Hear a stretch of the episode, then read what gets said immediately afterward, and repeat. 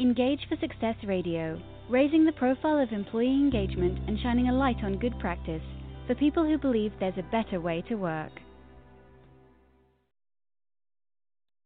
Good afternoon and welcome to Engage for Success Radio Show 332 the breadth and impact of financial worries among the UK workforce. And today we're going to be talking about just that the impact of financial worries in our workplaces. I'm Jo Dodds, your host for today. I'm an engagement consultant working within the Engage for Success core team.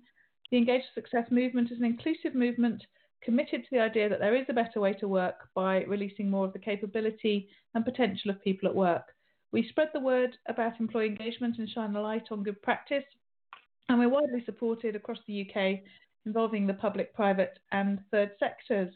If you go to our website, which is engageforsuccess.org, you can use the link at the bottom of the page to join our newsletter list, and all our social media links are there too. My guest today is Rebekah Gerry, who's financial wellbeing lead at Neyber. So, welcome, Rebecca. Thanks for joining me. Thanks, Jo. It's great to be here. So, start by telling us uh, a bit about who you are and who Neyber are. Yeah, definitely. So, uh, as you might be able to tell from my accent, I am from New Zealand. So, I've moved to the UK last year um, and working for a company called Neyber. So, we do financial well-being as an employee benefit. So, essentially helping UK employees be better with their money. And it's something that I was lucky enough to get back into when I was working for a bank in New Zealand and building kind of financial education programs for the community. And then I've continued that work here at Neyber. Lovely. Uh, it's really interesting to be talking about financial well-being because we regularly talk about well-being on the show um, mm. and employee engagement. And um, I'm, I'm, trying to, I'm not sure we've actually had a, a specific show about financial well-being in the past, but I've been recently contacted by another organisation wanting to do some um, content for our website around the same sort of topic. So it does certainly seem to be quite topical uh, at, at yeah. the moment. And, um, so you know, great that, that you can join today. Let's so let's sort of start by thinking about what what actually is financial well-being. Mm, so I think you're definitely right that it's a bit of a buzzword at the moment, and I think we've kind of had physical well-being and then mental well-being has you know been a focus in recent years, and now financial is kind of getting its time to shine. Um, in terms of what it is, essentially the definition that the Money and Pension Service has come up with recently in their 10 year financial well-being strategy for the country is that it's about feeling secure and in control. So it's knowing that you can pay the bills, it's knowing that you can deal with the unexpected, and that you feel like you're on track for a kind of healthy financial future. So it's it's a state that we want to be in. It's kind of the end state rather than anything that you get given. Yes, yeah. Mm. And and so, where does that link in terms of sort of employee engagement in the workplace? Because again, it's not something that has been talked about. I don't think for you know, well, it, you know, it's a fairly recent discussion about the workplace, albeit when you think about uh, you know where I don't know the welfare officers and HR came from, you know, however many years ago with people like um, Bournville and Rowntree and, and all the sort of really benevolent employers, I guess the financial well-being was part of their their whole sort of ethos. But it's something that got completely lost from what I can see, and is you know really starting to be become more discussed now. Um, yeah. Hmm. Definitely, and I think I think if you think about um, kind of pensions as something that is financial well-being. It's your company providing for your financial future. That's kind of been it for most employers. Is we help you at the end of your career, and we don't really tell you what to do with your money during your career. And it, there's definitely been that taboo about we don't want to talk about money. It's something personal. It's personal finance, and it's not the role of the employer. But mm. I think what has been changing in kind of maybe the last five years even has just been that recognition that if you're worried about money, you don't leave that worry at the door at 9 a.m. in the morning, and it comes through into your work. And it, we have done some research um, for the past four years called the DNA of Financial Wellbeing, and that is a survey of 10,000 employees across the UK each year. and in that survey, financial worries has come out as the top concern of UK employees. So when we look at, you know, the impacts on absenteeism, the impacts on the ability to focus at work, and even on looking for a new job or the kind of turnover costs all of that links through into engagement and that if you're worried about your money you're thinking about you know how are you going to cover the next bill what would happen if something goes wrong all of that comes through into not being very engaged in your day to day job nine to five mm-hmm. Mean, it's interesting because I guess you know, as you say, with pensions and and just sort of pay um, specifically, employers have got you know a massive impact on their employees in terms of their financial well-being. But as you say, it's it's not really been focused on in the past, and even you know pensions have been, you know, everyone used to offer them, then nobody did, and then the government said you needed to, and then they didn't, and now they're back again. It's it's it's changed mm. considerably over over the the years. Um, employers don't naturally take responsibility for financial well-being for their people, do they? I don't think so, and I think, and I think, like you say, it's kind of come in roundabouts as to whether or not you think it's a thing you should be doing. And I think a lot of it in the past has been framed as quite a benevolent or almost paternalistic way of, you know, it's a nice thing to do to support your people, rather than, mm-hmm. you know, there is a bottom line benefit for you as a business in being able to get a more positive financial well-being of your employees. Yes. So you talked about um, Neyber um, sort of offering what you do as part of a uh, sort of benefits package. How, how, does that work in terms of how you work with organisations to help to engage their employees by focusing on their financial well-being? Mm, so we um, kind of have a holistic look at things. So we provide financial education in terms of both online. We've got an online well-being hub with lots of articles and podcasts and tools and things um, and also face to face workshops. But then equally, it's great to have the education, but if you can't access the products or you don't have financial inclusion, then it doesn't get you very far. So we also offer um, savings and lending that happens through the payroll. So it's um, deducted directly from your pay and it either goes into a savings account or goes to pay off a loan if you've taken one out without you even having to think about it kind of as a um, as a net salary deduction. Right. Okay. And you talked about financial mm. inclusion. What does that mean? Um, so again, that's one of those terms that's, I guess, a bit difficult to define. But there are definitely people who feel excluded from financial products and from financial institutions, whether that's because of um, something intrinsic to them, so a potential disability or a language barrier, or whether it's because of geographical um, locations and you know a lot of branches of banks closing and not being able to access those services. So I think as employers, it's also worth thinking about, you know, yes, you can tell people and inform them and give them the education, but do they actually have the ability to get what you're telling them to get as the best product or as the best service? And how does this all link with all the sort of regulation around financial advice and all that sort of thing? Because that's something that mm, definitely you know was always a concern. How does that all definitely fit together? So there's a difference between financial advice and financial guidance. So financial advice is a regulated area and you have to be properly qualified to do that. But that doesn't mean you can't provide guidance. So things like helping someone build a budget or helping them understand what credit scores are that's not advice and telling them what they should be doing, but it's also still really valuable information for them to have and helps them make a smarter decision with what they want to do with their money. And I think we didn't really get that education or that guidance through the schooling system. And so mm-hmm. maybe that's changing now, but for the people who didn't have it when they went through school, where are they getting it from at the moment? And really, it's just asking friends or family or they might do a bit of online Googling and just kind of hope that they get a good answer. So the employer is a trusted source of information and it's also the person giving you the money in a form of a paycheck. So why mm-hmm. wouldn't you want to also, you know, help provide some information around the best way to get the most out of that pay? Mm-hmm. It's interesting because it's the sort of thing where sometimes I, I don't think the the sort of connection is made. I, I the reason I said that, I just looked on um, Twitter earlier this week, and there was a, a story that had been shared by um, one of my contacts, and it was a, a guy who'd been in a, a, store.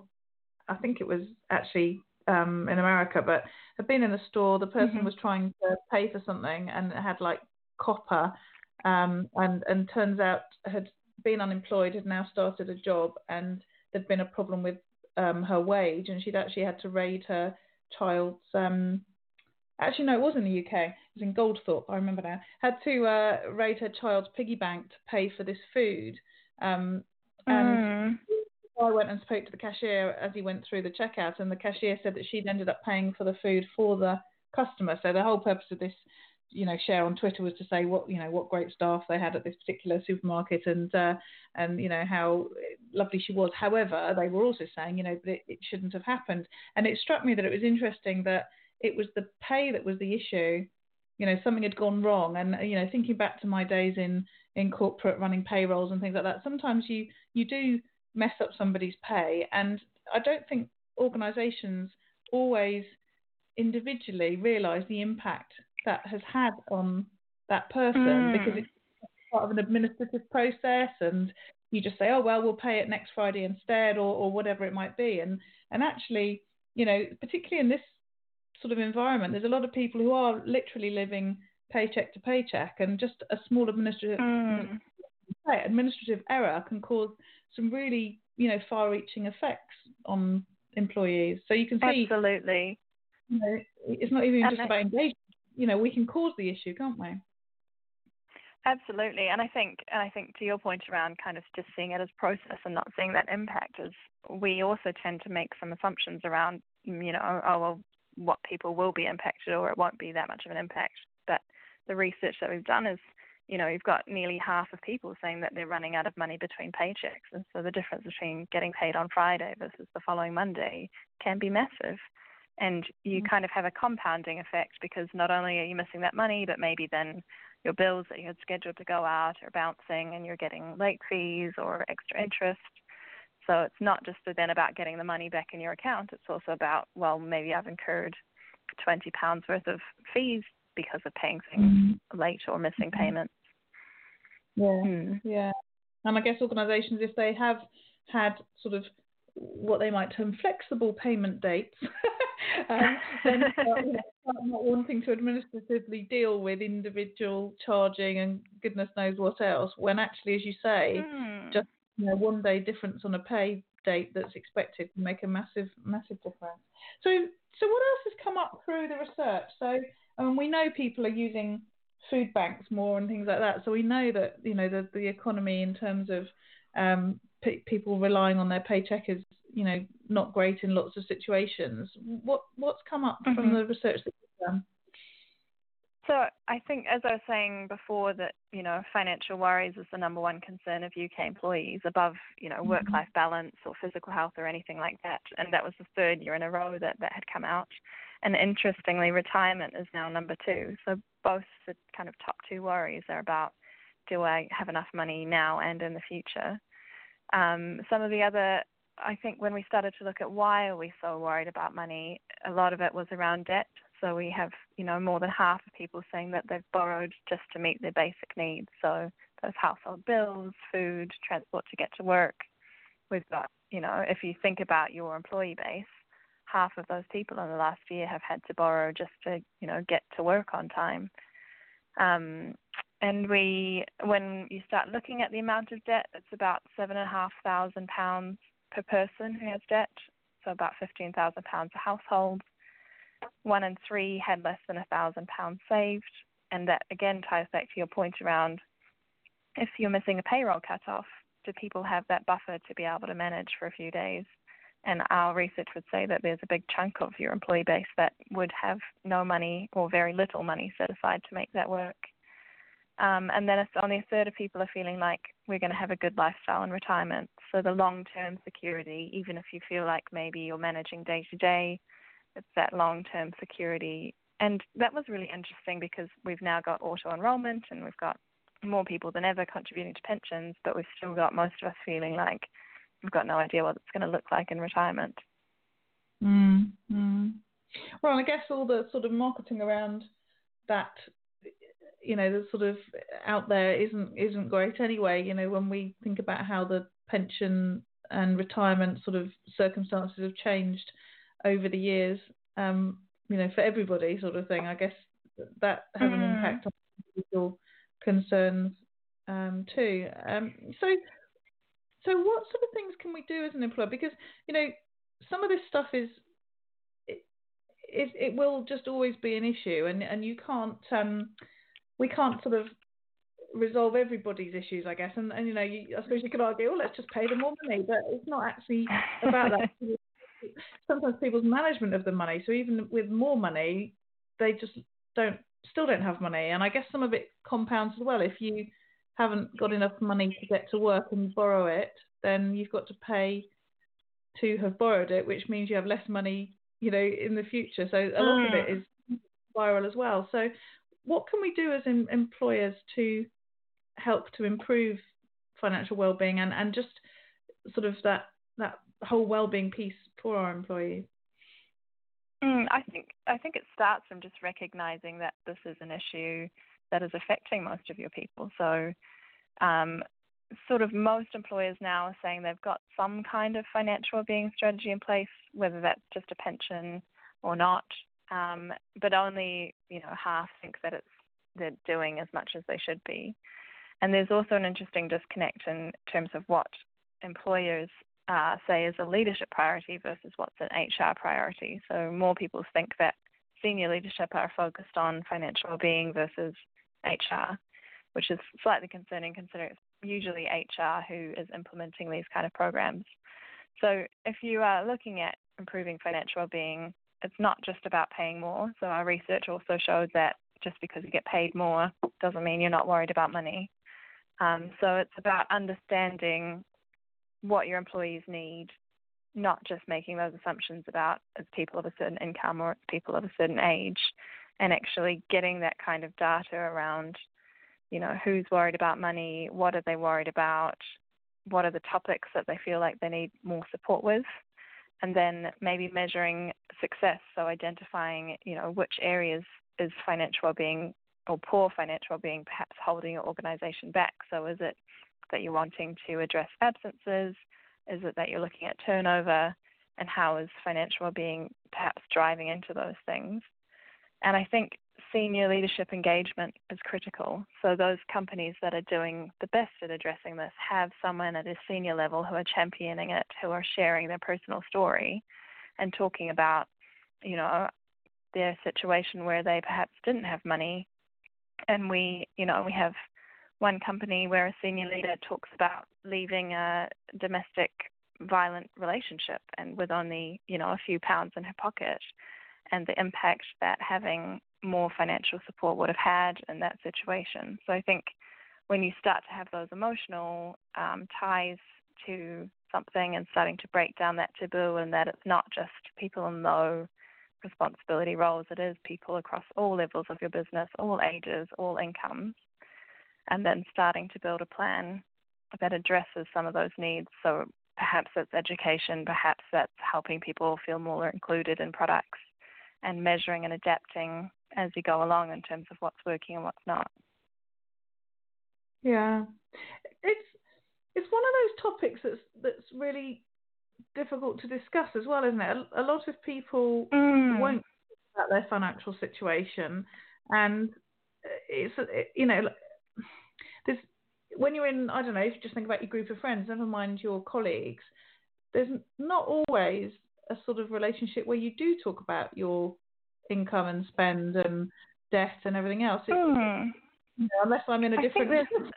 I think I think you are I think you are spot on, and I think there are levels of sharing, right? Like you don't have to all sit down and talk about your salary, but you could talk about, you know, how are you, how do you manage your money, or how do you pay your bills, how have you set up your mm. accounts, um, and those kind of conversations, or even just you know, understanding how credit cards work and which interest rates are best or those kind of things. Mm-hmm. Have you found a better APR?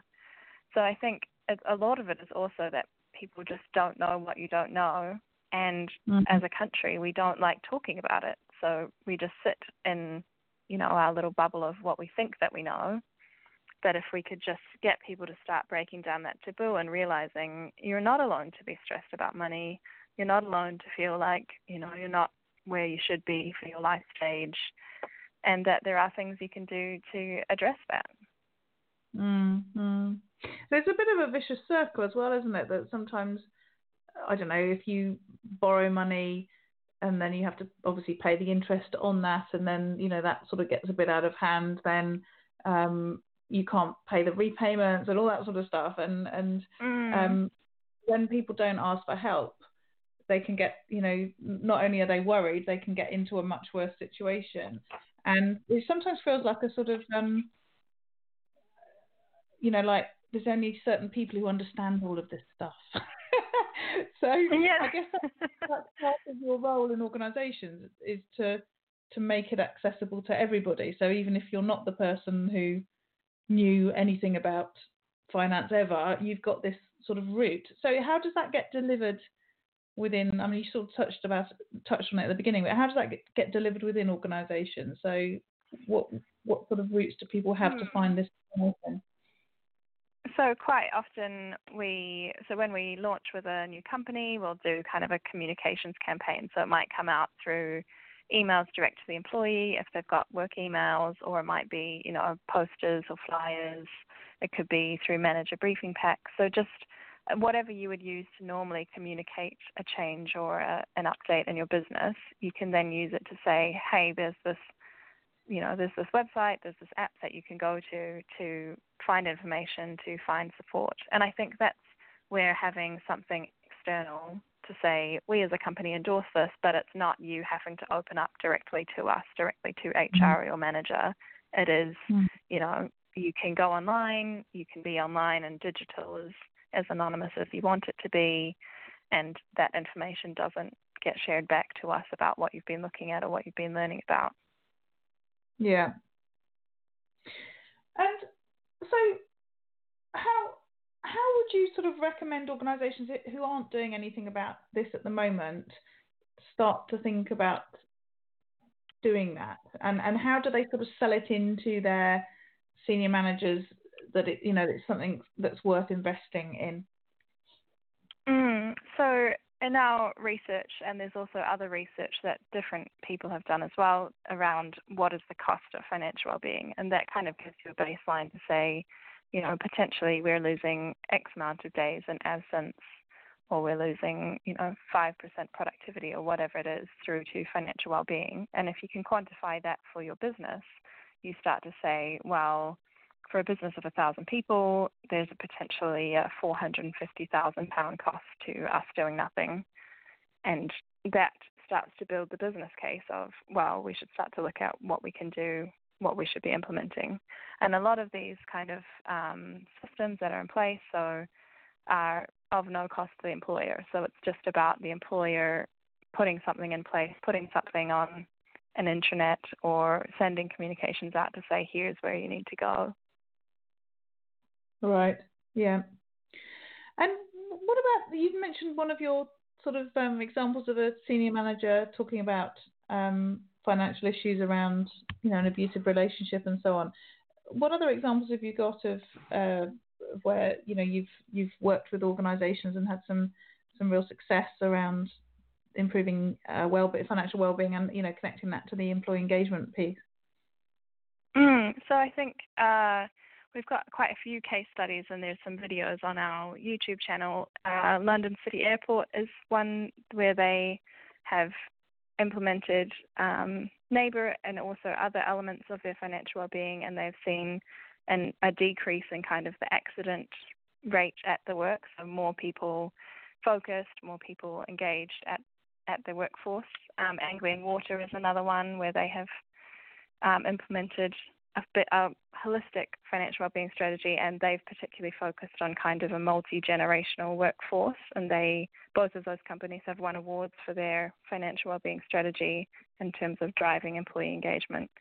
So I think you can have measures like employee NPS and um, you know turnover and absences and all of those kinds of things, and measure them and measure your financial wellbeing strategy against them. Yeah, yeah. It's interesting, just the first one you shared to say that they had an increase in, or sorry, a decrease in accidents, wasn't it? So because mm, there was more. So they, yeah. yeah. Mm. So they were um, obviously a lot of their teamwork and kind of operational roles. So safety is really critical for them, and they, if there is any kind of incident or near miss, they will, um, you know, do a, a review. And I think the reason that they started down the financial well-being path is because when they started doing these reviews and looking at kind of the underlying issues, a lot of it was stress about finances and people just not being able to focus properly. Yeah, yeah, yeah. Really interesting. And yeah, I, I suppose we started the the show saying, you know, this is a fairly new thing that's being discussed, and you know, it's not been such a popular topic as you know physical well-being or mental well-being uh, sort of in the past. But as you have just sort of highlighted there, that actually, if you think about the the fact that it is the top um, stressor, and that uh, you know we, we have been talking about stress in the workplace. We've just not necessarily linked it to the financial mm. well-being. You know, it's not surprising. I think so. That, it's about mm-hmm. yeah, it's about digging deeper and saying you know this mental stress that a lot of people are going through. Where is that coming from? And mm-hmm. and our mm-hmm. research shows that a lot of the time it's financial worries. It's you know, fear of not having enough today and tomorrow. Yeah, yeah, yeah, exactly. We're just going into the last few minutes of the show. What what um, mm-hmm. sort of final thoughts, tips would you leave for employers listening about thinking about financial well-being for their employees? I think the main thing is to just uh, quite often people come into this topic and have some assumptions or maybe some preconceptions around you know, the type type of people that will be worried about their finances potentially being younger, potentially being poor incomes or certain industries and feeling like, well, that doesn't apply to me and my company. And I think because we don't talk about money, because it's such a big taboo, you actually have no idea how many of your people might be feeling this way. And the research is that it's all incomes, all ages, all industries. So I think just you know, go into it with an open mindset and actually start to maybe dig a bit deeper into things like EAP data or into things like incident reports or employee NPS and actually start to understand what is it that your employees are needing in this space. I think mm. the other, I yeah, potentially the other reason that we haven't talked about really is when we start to talk about financial well-being, some employers worry that it will just mean that their employees want more money and that'll, you know, well, they'll just ask for more pay. And again, yeah. the data is that having more pay doesn't necessarily need lead to fewer worries, um, and and it's more around you know effective use of that pay than it is about just blanket giving everyone a pay rise. Because I'm sure we can yeah. all think of people who've had that kind of lifestyle inflation where as you get more money, you just end up spending more and you're in the same net position. Yeah, yeah, yeah. Well, it's a bit like I, I sort of worry about social media on top of everything else that um, you often see people, I don't know, going buying a new car, you know, moving house or whatever, and it gives people the impression that you know everyone else has got loads of money uh, or more money than them, and and I always, you know, when I talk to my friends about it, I always say, well, you know, they've all spent their money on holidays and cars and houses. They've probably got no money. yeah, so, exactly. Yeah. Or worse, they're in negative money because most people are in debt. Yeah, yeah, yeah. yeah. And there's a, a great mm-hmm. quote from um, Warren Buffett, the American investor, who said, "Nobody knows who's swimming naked until the tide goes out." so I think definitely. Yeah. yeah, sometimes a, really... case of keeping up with the Joneses on the credit cards. Yeah, absolutely. And I guess that's a, a sort of probably a final tip when thinking about, um, you know, in the employment situation, don't look at it from your own perspective because your financial situation is different to everybody else's. And so you have to, as you say, be really mm. open minded because we're all looking through our own lens, aren't we? Absolutely. Yeah, yeah. So thank you, Rebekah. It's been really interesting talking to you today. Thanks for joining me. That's all right. Thanks for having me. And just to let you know, next week we've got Gaynor Lewis with us, who's head of commercial development at the Institute of Leadership and Management. And uh, Joe and I will be discussing, or I think it might even be me, um, they re- recently launched New Decade, New Direction Research. So we'll catch you next week. Engage for Success Radio, raising the profile of employee engagement and shining a light on good practice for people who believe there's a better way to work.